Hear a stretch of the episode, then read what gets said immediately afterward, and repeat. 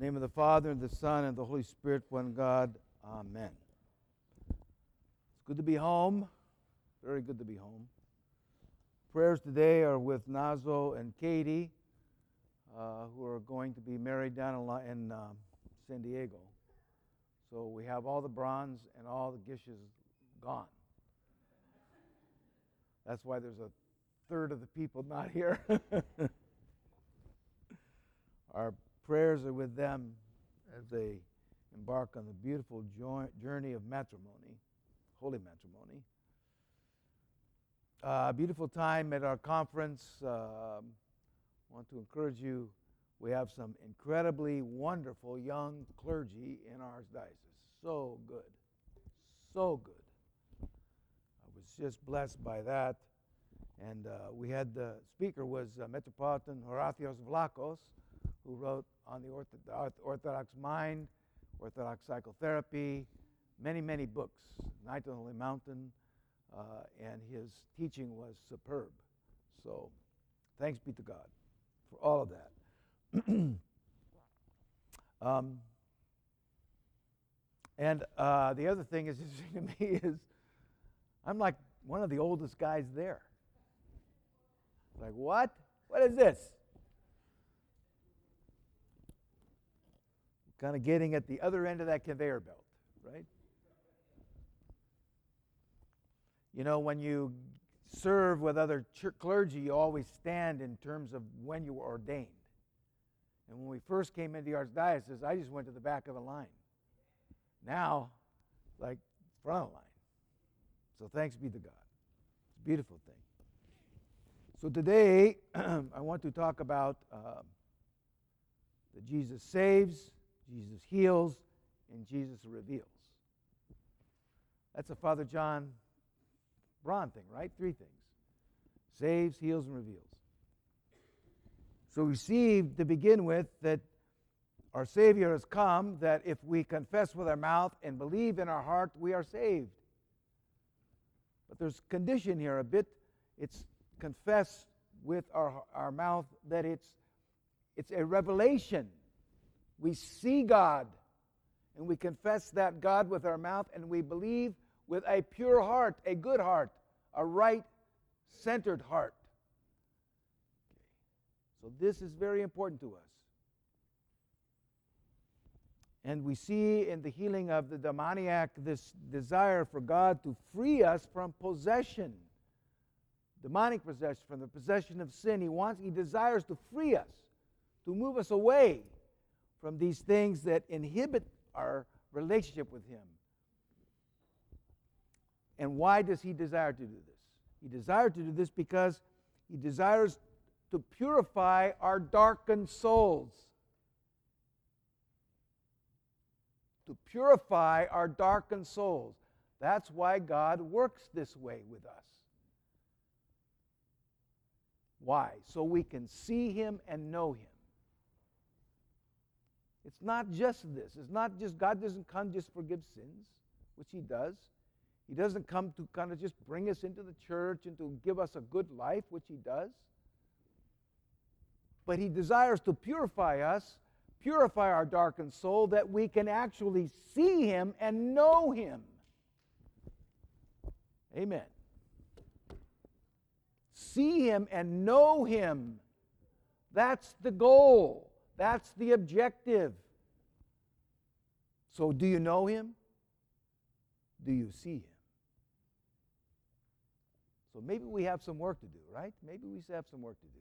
Maybe there's stuff that clutters us up a bit, gets in our way. So, let's take a look at the soul, its three powers, and see how we're doing. The soul has three powers the power to desire, the power to act, and the power to know. So, our desire, we have to have our desire set in the right direction toward God, to know God, to see God. That's what I desire to do. More than anything. There's other things that jump in the way of this. Our desire to know God, to see God, what gets in the way?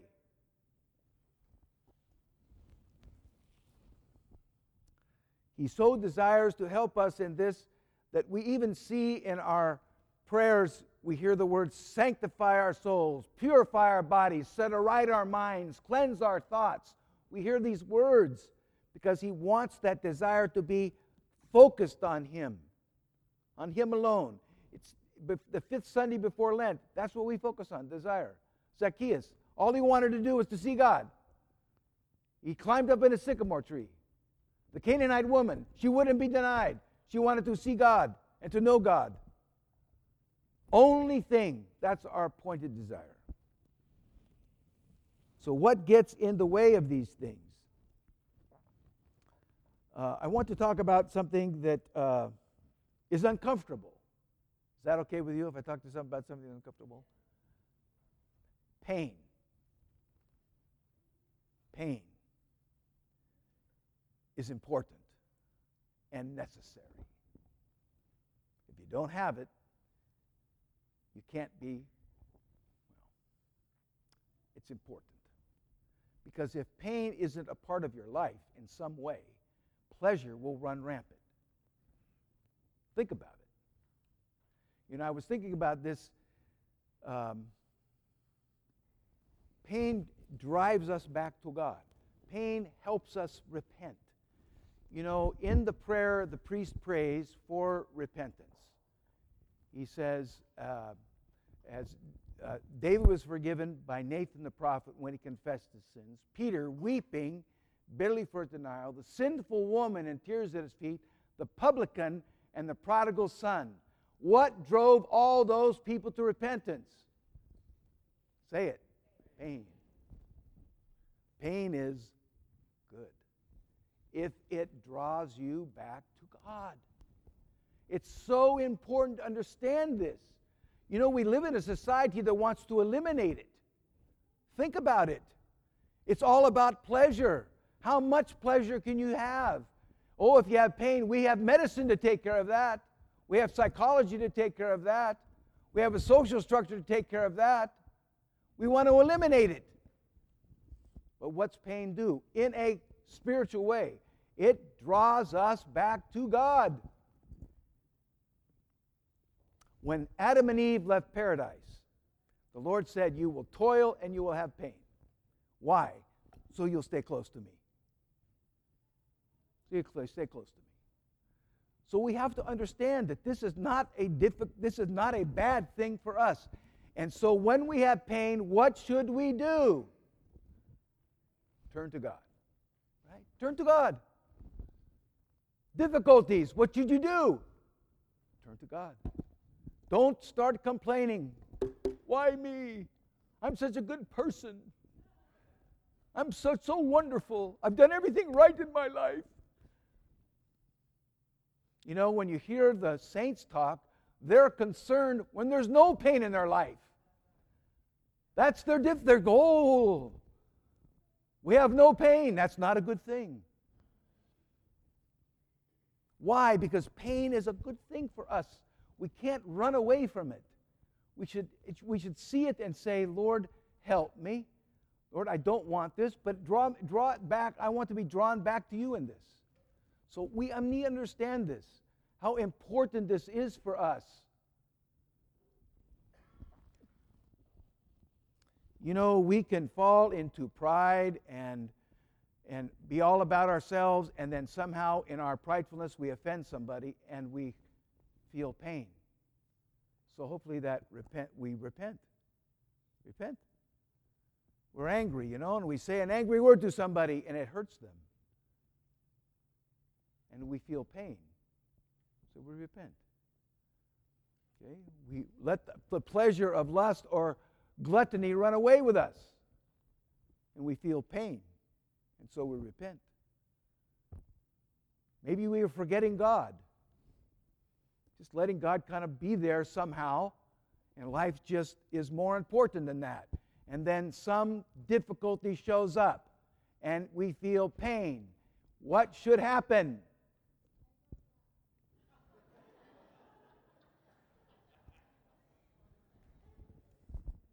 You'll, you'll find out one day, Luker. that was great. I don't know. He said, I don't know, by the way. You didn't hear that. You're the best, Luke. Um, we turn to God. We return to God. Lord, help me. Remember, it was in, very interesting. God have mercy on that tragedy of 9 11. But man, the churches got full. People went, they went back to God quickly. Lord, help us. In God we trust. See what happens when pain shows up? Don't flee it. Look at it and see it as an opportunity to draw near to God, to focus your desire on God and God alone. So, the second uh, power of the soul is the power to act. So, we desire and then we act on that desire. And to act appropriately, we need a strong will. So, we need to make our yes, yes, and our no, no. And unfortunately, in my case, my no becomes yes, my yes becomes no. And as St. Paul says, the things I want to do, I don't do. And the things I don't want to do, I do. So the will needs to be strengthened. We need to be put ourselves in a place where when we have a good desire, we can act on it. We act on that good desire and not waver from that. So it's very, very important uh, that we have this. I want to say something uh, about good intentions. They're good. They're good.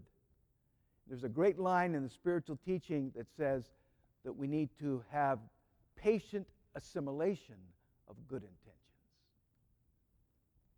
Patient assimilation. Because we all have good intentions, and they don't always necessarily follow the way we'd like them to be established in our life. Don't, my encouragement to you is don't give up. Don't give up. You the commentator today, Luker? Spiritual commentary by St. Luke.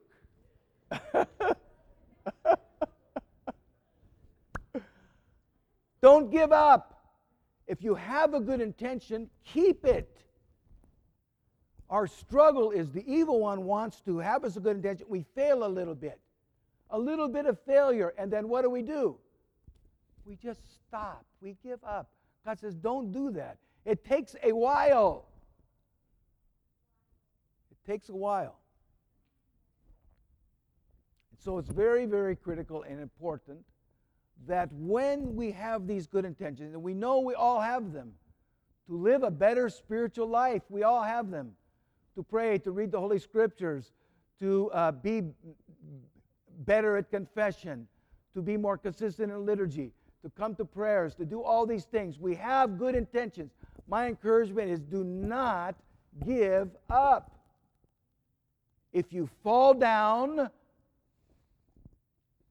get up. If you fall down again, get up again. Bishop, I remember Metropolitan Joseph saying one time, our salvation is that we get up one more time than we fall down. One more time. One more time. One more effort.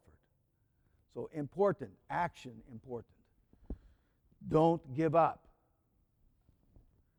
Uh, and then the, our last power is to know God to not just not, not just the mind to know God, but to know God in the heart, the nous. And that nous is a very important thing to us because God speaks to us directly there. That's where God uh, encounters us. And so we need to understand how important it is to keep that nous, that heart, that spiritual mind clear. What makes it unclear?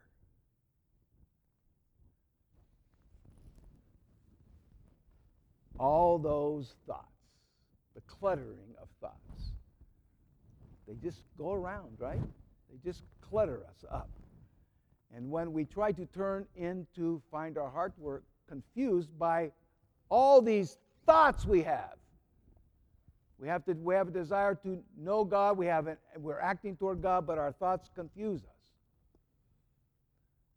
So it's very important that we understand and evaluate these things and, and find a way to uh, engage them appropriately, to accept the good ones, to deny the bad ones, to fight off thoughts of vainglory, of anger, envy, discontent, unforgiveness. We need to learn how to fight those things away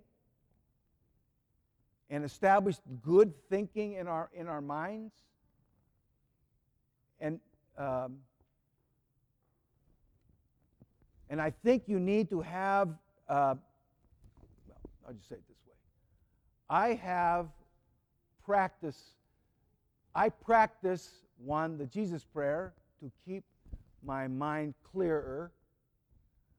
But I also have thoughts I jump to if a thought comes to me that's disturbing, where prayer somehow I'm just not able there. Like uh, a thought of a very nice vacation. But an evil thought comes, an evil thought comes, and I jump to something, I can jump to something different, a neutral thought. Okay? We want to flee the thoughts of Christ and his saving work, but we also can jump to other thoughts. This, they're called uh, thoughts that um, kind of distract us from the evil ones. So, but practice thoughts. But I want to say, most importantly, to practice the Jesus prayer Lord Jesus Christ, Son of God, have mercy on me, a sinner. I want to tell you a story about this.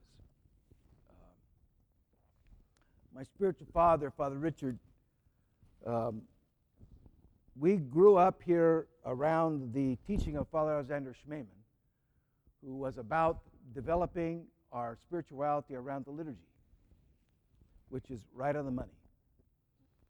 But he came to me when he left here and moved to Sacramento. He called me and said, Father Nicholas, Father Alexander didn't give us everything. He said, I need to come down and talk to you. And he taught me the Jesus prayer. And it saved my soul. Saved my soul. Lord Jesus Christ, Son of God, have mercy on me, a sinner. When my thoughts are troubling me, when they're just running rampant, I just pray that until they go away. Until they go away. And it calms me down so I can, my heart is clear so I can see God. I can know God. So the story I want to share with you is uh, how it worked. We were there in a, we're at Casa de Maria here, uh, and Father Richard was talking to me about this Jesus prayer. And we were studying about it. We were up there for two days. And he got a very distressing call uh, right before he went to bed. And um, you know how those calls right before you go to bed? So, guess what kind of night you're going to have? So he sat on the bedside for half an hour and he prayed the Jesus prayer. And then he rolled over and went to sleep. I went, I, I want that. I want that. And he told me the next morning, he said, I, my, my heart just calmed down. I gave it all to God, and I woke up uh, okay. Still concerned, but I wasn't distressed. Why? Because God comes to us and puts a salve on us, a salve on us, calms us down allows the heart to be clear, pointed toward Him. I just want to encourage you that for that heart to know and see God, it needs to be calm. And to be calm, it needs to pray. And to pray, it needs the prayer Lord Jesus Christ, Son of God, have mercy on me. You just pray that. It's very, very critical. Um, so, these three things the desire, the right direction, the action, and to know God. Very important to us that we have all these things right in order. And the place where that gets accomplished is in the church. You don't do this individually, right? You do it with a spiritual father.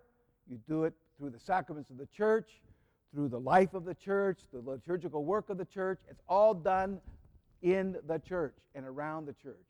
This is how all this is accomplished for us. So, may Jesus save us. May Jesus heal us. May Jesus reveal himself to us. In the name of the Father, Son, and Holy Spirit. Amen.